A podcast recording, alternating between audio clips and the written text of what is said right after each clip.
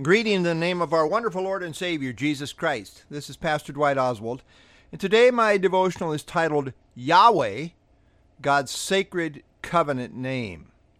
The book of Genesis is the book of beginnings. Starting with Genesis 12, God began to build the nation of Israel, starting with Abraham, who is the human father of the nation. Genesis then follows the line of four major persons in the building of this nation namely Abraham, Isaac, Jacob, and Joseph.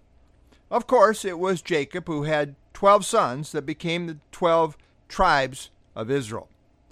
In the providence of God, Joseph ended up in Egypt, and in the course of time, the rest of his family joined him there. They went to Egypt, not yet as a nation, but rather as a growing family, consisting of merely 75 people.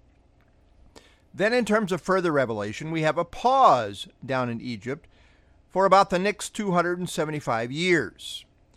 During this time, the Hebrews had a population explosion in Egypt to where by the time of the Exodus, they numbered about 2.5 million people. As time went by, they experienced the rigors of slavery in Egypt.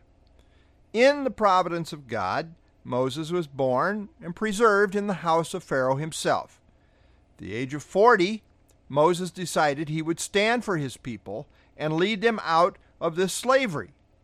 In the process of these ambitions, he killed an Egyptian, which he thought no one knew about. But when he discerned that the word was out and the Pharaoh sought to kill him, he fled for his life. Forty years later, we find him on the backside of the desert in the very humble position of herding his father in law's sheep. Forty years earlier, he had assumed he would lead the people out from slavery, and he assumed they would recognize him as the logical choice that God would use to do it. Compare Acts 7:25. But now in Exodus 3 as God calls him, Moses does not see himself as qualified, and he is reluctant reluctant to accept the call. Moses' first objection was that he was unqualified, to which God told him that he would be with him and give him a prophetic sign to validate it. We now come to the second question that Moses had as found in Exodus 3:13. We read there, then Moses said to God, Indeed, when I come to the children of Israel and say to them, The God of your fathers has sent me to you, and they say to me, What is his name? What shall I say to them? No, the issue was what. What is his name? Not who. What is his name? In asking, What is your name? Moses was not merely asking, Who are you in terms of a, a title or identity. The question then would have been phrased in terms of who. But here the question is, What? What is the question? Well, what Moses was really asking is this What kind of a God are you? What is your character? What defines you in terms of our circumstances as a people? So Moses was, really asking about the character and essence of who God is. The issue was this is, is he the kind of God that is relevant to the people of Israel? After all, they've been languishing there in Egypt for hundreds of years with no clear revelation from God. He's been silent. So Moses, in effect, in effect, asks, In light of all that we have gone through, are you continuing and are continuing to go through, in light of all that we have gone through and are continuing to go through, what kind of a God are you? As Moses goes back to the people, he anticipates such a question coming from them. Is he a God who cares about them? Is he a God who is in control? Hundreds of years of slavery had left the people shaken and wondering, what is the nature of the God of our fathers? And here is God's answer. Exodus 3:14. And God said to Moses, I am who I am. And he said, Thus you shall say to the children of Israel, I am has sent me to you. God is defined by himself. No one else is qualified to define him. The name I am simply means to be. He simply is. He is the ever present reality. He is the eternal God. He is self existent and self sufficient. He is I am.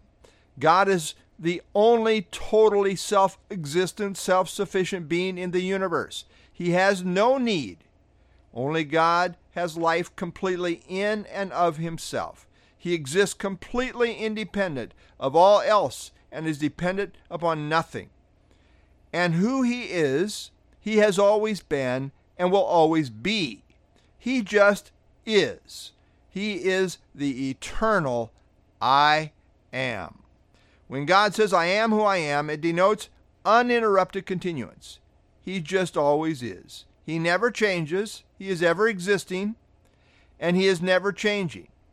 God never learns anything. He has nothing to acquire, He has nothing to become. He just is. All the attributes that make up God are eternal and unchanging. In this, God is unique. He has no equivalent. There is no one else like him. Genesis 1 1, in the beginning, God created the heavens and the earth. John 1 1, in the beginning, the Word, in the beginning was the Word, and the Word was with God, and the Word was God.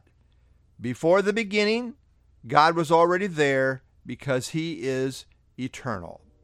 I am is a most important and unique name for God in the Bible. It's an all encompassing name.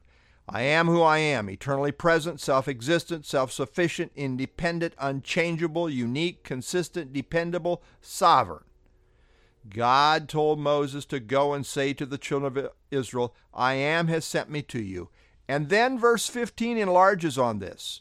Exodus 3:15 Moreover God said to Moses Thus you shall say to the children of Israel The Lord God of your fathers the God of Abraham the God of Isaac and the God of Jacob has sent me to you This is my name forever and this is my memorial to all generations The name I am is related to the verb form meaning to be and so is the name Yahweh which is translated as Lord in this verse.